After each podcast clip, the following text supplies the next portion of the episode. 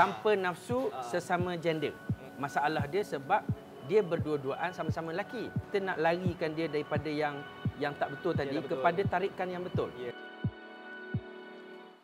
Bismillahirrahmanirrahim. Assalamualaikum warahmatullahi wabarakatuh. Salam sejahtera. Bertemu kita sekali lagi pastinya dalam jalan ke syurga. Berterima kasih Afad dan untuk kali ini kita nak bersama dengan salah seorang daripada yang pakar ya. Ah, kita nak bicarakan tentang satu tajuk yang pastinya ianya kena dengan masyarakat. Isu semasa yang akan kami rungkaikan ah, berkaitan dengan keagamaan tetapi dengan cara yang santai. Boleh minum ya. Jadi kita bersama dengan ah, Profesor Madya Dr. Muhammad Nur Mamat, pensyarah kanan Akademi Pengajian Islam Contemporary UiTM Shah Alam. Terima kasih doktor. Sudi bersama dengan Terima, Afan. terima kasih sebenarnya uh, Ah. jemput-jemput datang minum tempat best oh, macam ni. Yalah, sambil-sambil kita nak berdiskusi tentang keagamaan ni. Sambil-sambil. Boleh minum kan. Betul, Yang paling betul. penting dia orang dapat manfaat lah kan. Kadang-kadang kita duduk macam ni pun dia ada ilmu tu dia uh, barakah. InsyaAllah. Ah, Amin. lepak-lepak barakah nama dia. Lepak-lepak barakah. Alhamdulillah. Baik, sebelum kita nak bercerita tentang uh, aku berahi dengan transgender. Wow, Oh, macam mana tajuk. tu? Aku berahi dengan transgender. Ini- Ah, contohlah macam tu kan. Ni tak tak tajuk tajuk dah risau ni sebenarnya. Oh ni. ya, jangan risau Prof. Tapi untuk waktu ini kita nak dengarkan dulu apa pandangan orang ramai tentang tajuk kita pada hari ini, Aku Berahi dengan Transgender. Kita kena memahami diorang jugalah bagi bagi saya mereka ni golongan manusia yang biasa juga. Kini mungkin ada masalah mental juga. Maybe lah. Tapi saya pun ada juga kawan-kawan transgender. Semua mereka macam biasa je lah. And mereka saya rasa perlu diberi peluang lah. Tragedi ni tak patut ada kat Malaysia ni lah Sebab uh, dia menyebabkan moral anak-anak yang kecil Boleh terpesong lah uh, apa Lagi satu kalau boleh kerajaan kena pantau benda-benda macam ni Sebab dia mengakibatkan banyak kesan-kesan buruk lah Ada kaum kat Malaysia ni Bagi saya tak perlu kot nak tukar jantina, nak berlakon jadi perempuan ke. Star famous lelaki, tak perlu kot nak jadi berlakon jadi wanita. Okey, itulah dia uh, pandangan orang ramai. Uh, macam-macam Prof yang kita dengar. Uh, ada yang berahi, ada yang tak berahi. kan? Ada yang mungkin pandang serong lah dengan transgender ni. Kalau ikutkan daripada awalnya, mungkin ibu bapa tu sendirilah mainkan peranan juga. Eh, Betul, daripada betul, pendidikan awal, daripada lahir dan sebagainya. Dan ianya dapat uh, mewujudkan sesuatu yang mungkin di luar jangkaan kita lah. Apabila dah besar, bertukar pula kan. Itu kita tak mahukan. Tapi sebagai permulaan, bol- boleh uh, doktor kongsikan uh, kisah dalam Al-Quran ataupun hadis berkaitan dengan golongan LGBT ni. Oh, okey. Ya. Sebenar, sebenarnya memang memang bila kita cakap pasal LGBT ni memang Ha. memang kita kaitkan dengan kisah yang berlaku pada zaman Nabi Lut. Sebab tu sebenarnya kalau kita perasan Nabi Lut ni dia uh, di diutuskan di perkampungan Sodom. Perkampungan Sodom. Itu yang jadi Sodom. Ah, ah. Ha, sebab nama nama tu dia jadi so, so, Sodom Sodom. Sodom tu yang yang digunakan uh, itulah. Ya. Sebenarnya uh, itu kali pertama disebut dalam Quran Mhm. Adanya manusia yang berperangai pelik macam itulah. Ya. Uh, bila uh, kaum Nabi Lut ni dia tak minat dekat orang perempuan. Hmm. Dia lebih berminat. Sampaikan Nabi Lut cakap dia kata uh, kamu ni pelik pasal tak pernah berlaku sebelum ni dalam sejarah manusia dan binatang. Hmm. Manusia dan binatang pun tak pernah tak pernah buat benda yang pelik macam itulah. Ya. Pasal kalau tarikan lelaki dengan perempuan itu betul. Mm-mm. Itu ngam. Tapi bila lelaki dengan lelaki uh, dan tak minat dengan perempuan itu Ya. ada masalah.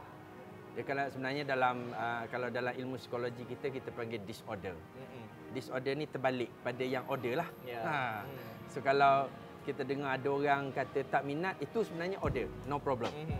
Uh, yang yang berminat tu yang yang disorder. Itu muskil sikit. Ah, jadi memang Ah. memang adalah disebut dalam Quran. Ah. Memang uh, kaum ini atau perbuatan ini dilaknat. Ya. Dan ini dirakamkan dalam surah Al-A'raf uh, ayat 80 sampai 81. Ya. Uh, sampailah uh, kepada zaman Rasulullah sallallahu alaihi wasallam dia jadi satu hukum perkara itu adalah perkara yang dilaknat, perkara yang diharamkan dan uh, hadis Rasulullah kata kalau ada kamu jumpa orang macam tu hukuman dia sebenarnya bunuh. Mhm. Itu ada hadis Nabi Ya. sebab dia merosakkan kita panggil apa uh, kewarasan manusia, Betul. keinsanan sebenarnya. Pasal manusia biasa kalau tengok sama-sama uh, sama-sama jenis sepatutnya tak tertarik. Ya. So kalau aku berahi itu uh, ada, kena betulkan diri kita lah something macam wrong. tu kan. Tapi tu ada kalau ikutkan kisah Nabi dulu kan, hmm. uh, kalau melakukan kesalahan LGBT ni, uh, dulunya boleh direjam, boleh dibunuh kan. Uh, Ada ada dalam sejarah. ada dalam sejarah dia lah kan. Uh, tetapi sekarang ni kalau kita lihat hmm, tak tahulah bagaimana pandangan Prof sini bagaimana lihat uh, sudut LGBT ni dekat Malaysia ni bagaimana grafnya adakah semakin naik ke sama je ke atau bagaimana Prof? Dia sebenarnya Fat bila kita Ah. tengok orang kajian-kajian macam saya tak buat kajian tu Ya, cuma kita tengok kajian-kajian yang terakhir ni nampak macam makin bertambah Hmm. drastik jugalah. Ya. Dia mungkin faktor dia bila kita tak tak ambil berat. Ah. Kita uh, acuh tak acuh, Mhm. kita duduk biar ada orang berlaku. Ada ada berlaku keliling kita pun kita kata tak apa contohnya Ah, kan. Uh, in fact sebenarnya saya lah, saya selalu uh, sebut saya kata sebagai ibu bapa, sebagai masyarakat kita tak perasan. Kita Ya. yang buat. Hmm. Kita duduk uh, daripada kecil kita kita biarkan anak lelaki kita uh, dengan sifat-sifat kewanitaan. Kita Ya. tak perasan. Hmm. Dia dia minat dia minat uh, jadi orang lelaki tapi kita duduk simple eh benda Ah. simple kita hantar anak kita sekolah Hmm. daripada darjah satu daripada tadika kita duduk peluk dia depan orang dia nak lelaki dia nak lelaki Ah. sepatutnya kita didik dia dengan kejantanan lah Ya. ha. tapi bila duduk peluk uh, duduk cium depan pintu pagar dulu Manjakan sangat eh. Ya, Hmm. kita rasa kita mak mestilah sayang kan. Ya. Tapi dia membesar, akhirnya dia jadi tak perasan. betul. Ha, dia dia seronok jadi perempuan sebenarnya. Ha ah. Sama juga orang lelaki. Ha. Ha, ha, ha, Anak-anak kita perempuan. Kita pergi hantar sekolah, kita tinggal je. Kita biar dia berdikari seorang-seorang. Lama-lama dia jadi tak kisah kalau seorang-seorang pun. Ya. Sebenarnya kita tak perasan. Kita keliling kita pun ada ciri-ciri itu. Betul. Itu itu yang Itulah problem yang, dia. Yang saya cakap tadi daripada awal daripada pendidikan awal kanak-kanak tu Betul. membentuk kepribadian seseorang tu sampai mereka ni besar. Ada juga di antara mereka mungkin ni uh, kes yang saya bacakan juga ada Hmm. um, si ibu bapa ni mengimpikan anak perempuan yang dapatnya lelaki Ya, ya, kan. ya, ya. Ah, sebab itulah dipakaikan baju perempuan daripada kecil sampailah ke besar kan. Itu itu lebih Ha. serius lah. Ya, Itu lebih serius. Kan? Itu kita takutkan kalau boleh itu kita tolaklah perkara ini kan. Kalau kita dah latih betul-betul macam tu, rasanya macam confirm tu akan jadi ke arah tu. Ya. Yang ah. kita tak sedar pun sebenarnya boleh jadi juga. Oh, Lepas tu dah besar berkawan pula dengan LGBT lagi Yes. kan? Ha. Baik, um, ini soalan yang saya rasa bermain juga dekat fikiran saya. Penonton pun mungkin ada lah. Okey, saya ni lelaki. Hmm, Hmm, saya ni hmm. lelaki kan. Andai lah kata saya Tengok tengok saya okey kan? Uh, Prof, Prof, confirm kan? Okey. Ah, Ini contoh dia kata dia ada berahi pula. Dia berahi dengan uh, golongan maknyah ni lah. Uh, lelaki alright. berahi dengan golongan maknyah ni. Uh, dari perspektif Islam ni bagaimana? Adakah contohlah kalau kita pegang dia, Okey. tak boleh. Lelaki perempuan pegang haram. Hmm. Tapi lelaki pegang maknyah Pegang. ni macam mana? Bagaimana? Okey, dia gini sebenarnya. Ha.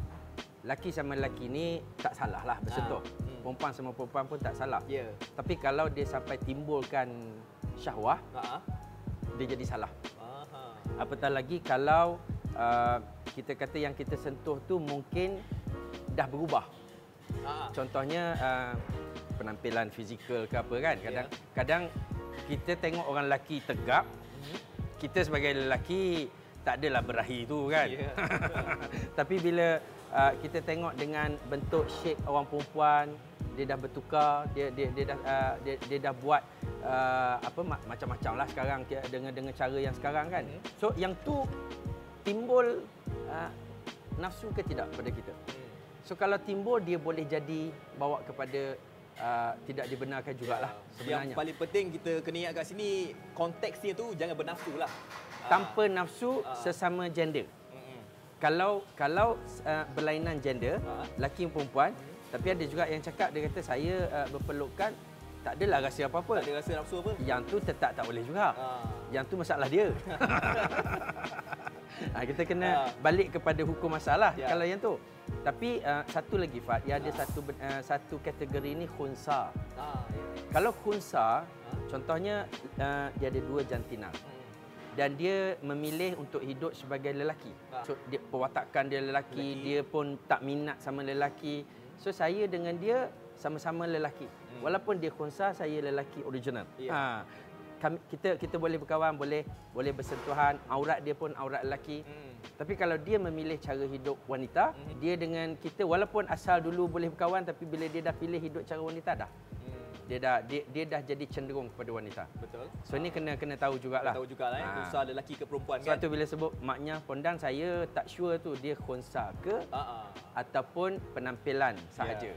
Ha. Tapi kalau ikutkan ya um, doktor pun uh, dengan jawi juga kan, saya pasti tahu juga berkenaan dengan serbuan dan sebagainya. Contohlah. Oh, itu. Oh, ni malam New Year ke, malam Merdeka ke tiba-tiba check in pula. Ataupun berdoa ni di antara golongan sejenis ni bagaimana nak nak nak tangkapnya tu bagaimana? Oh, Salah ke tak ke? okey, Ha. okey. Berdoa dalam bilik ni tapi lelaki dengan maknya kan. Wah itu itu itu isu juga tu Ah, sebenarnya. ah, ah, macam mana? Sebab sa- saya sebenarnya bukan penguat kuasa. Ah. uh, cuma dia akan jadi isu uh, masalah dia sebab dia berdua-duaan sama-sama lelaki. Ha ah, betul. Tetapi kalau dalam keadaan mencurigakan, Aha. itu memang ada section dia lah dalam Ah. keadaan perlakuan sumbang. Hmm. Perlakuan sumbang ni boleh jadi lelaki sama lelaki. Betul? Kalau dah lelaki sama lelaki tapi dua-dua dalam selimut, tak pakai apa-apa, ha, itu dia Katil satu je, doktor. Katil tak muat. Okey. Sebab kalau katil dua tak apa Ah. kes macam tu. uh, itu itu di, di, dilihat dari sudut yang berbeza lah. Kalau uh, dari konteks Islam contemporary, uh, di manakah agaknya kita boleh kategorikan golongan LGBT ni? Uh, uh, dan mungkin Saya- doktor boleh kongsikan ya, macam mana agaknya golongan LGBT ni boleh terjerumus dalam LGBT ni dan macam mana cara untuk kita encourage mereka ni supaya mereka ni yalah bertaubat dan sebagainya. Uh, Saya saya gini, uh, dulu-dulu ada orang kata kita jangan iktiraf. Hmm. Ya, kita tak boleh iktiraf dia. Pada saya, kita kena iktiraf. Wujudnya golongan macam ni. Sebab di dunia ni akan ada manusia yang pelbagai. Mm-mm. Kita kalau kita nak semua sempurna saya rasa kita lah kot yang bermasalah. Ha. Kita akan jumpa manusia yang bermasalah dan Ya. tugas kita bantu dia untuk Hmm. uh, bawa dia balik ke jalan yang betul lah. Ya. Mungkin dia tersilap macam tadi mak dengan ayah dia yang terlalu menjurus dia kan Hmm. ataupun dia tanpa sedar kadang-kadang uh, saya jumpa ada yang bermasalah daripada awal dia benci ayah dia. Hmm. So bila dia benci ayah dia dia akan benci lelaki. Ya. Dia sayang mak dia. Akhirnya dia kata dia minat perempuan saja padahal dia anak perempuan. Ya. So akhirnya benda-benda macam ni kita uh, kena bantu dia orang. Hmm. Saya uh, ada ada seorang cikgu dia cakap dekat saya dia kata kalau kalau kau sekadar nak stalk orang, nak perhati orang, cari salah orang, tak payah. Ya. Itu dah ada uh, apa ni rakib matik.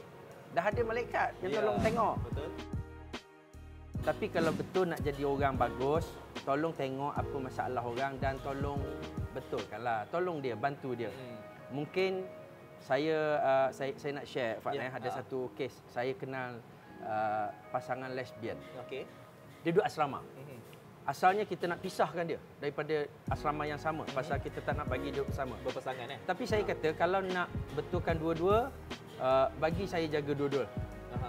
So bila dia duduk dua, dia dia duduk satu bilik, katil sebelah, tapi saya selalu um, rapat dengan dia lah. Saya selalu kongsi masalah dia.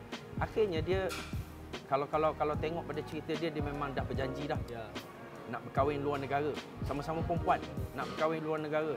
You jadi uh, daddy, I jadi mami. Mami, ha. Siapa nak beranak saya tak tahu. Tapi kan apa yang saya cakap dengan dia orang, uh, saya tackle yang yang perempuan ni, yang Ya. yang dia ada seorang yang yang boyish. Dia ada seorang yang yang lembut. Betul. So saya tackle yang lembut ni supaya dia uh, betul-betul minat dekat lelaki original. Mhm. Saya kata kenapa minat dekat dia? Sebab dia jaga saya, dia kuat. Saya kata orang lelaki pun kuat. Orang lelaki saya saya saya, saya share dengan dia. Lama-lama dia beritahu kat saya dia kata Ustaz, saya dah uh, jumpa saya dah ada boyfriend. Mhm. Saya kata boyfriend betul. Dia kata boyfriend betul. Saya kata tahniah. Mhm. Tapi ada jangan-jangan salah faham eh sebab Ya. risau juga takut salah faham. Dia kata nanti saya ajar dia pergi cari boyfriend pula. Ha. Sebenarnya saya nak apa yang tugas kita kita nak larikan dia daripada yang yang tak betul tadi betul. kepada tarikan yang betul. Ya. Ha. Selepas tu kita jagalah boyfriend dengan girlfriend ni sebenarnya natural. Betul. Cuma kena jagalah batas-batas tu. So, itu itu saja sebenarnya. Ya. Uh, tugas kita kita kena bantu dia supaya dia berfikir normal balik. Mhm. Dan saya rasa ini tugas bersama lah. Betul. Kadang kita ni nak um, menggalakkan seseorang tu, kita nak menolong seseorang itu uh, ikut pada cara yang betul. Betul, Ya, betul, betul. Kadang-kadang kita takutlah um, setiap perkataan yang kita keluarkan tu mengguris perasaan seseorang itu betul. ya dan saya rasa golongan LGBT ini harus diberikan perhatian, peranan dan perhatian tu harus diberikan oleh uh, masyarakat sekeliling. Betul. Bukan kita membenci tetapi kita nak menggalakkan mereka supaya mereka ni berubahlah. Saya nak bagi uh, ayat pendek je. Ah silakan. Bantu, Mhm. jangan bantutkan. Yeah. Sokong, jangan hukum. Mm-mm. Dan fahami, jangan hakimi dia. Betul.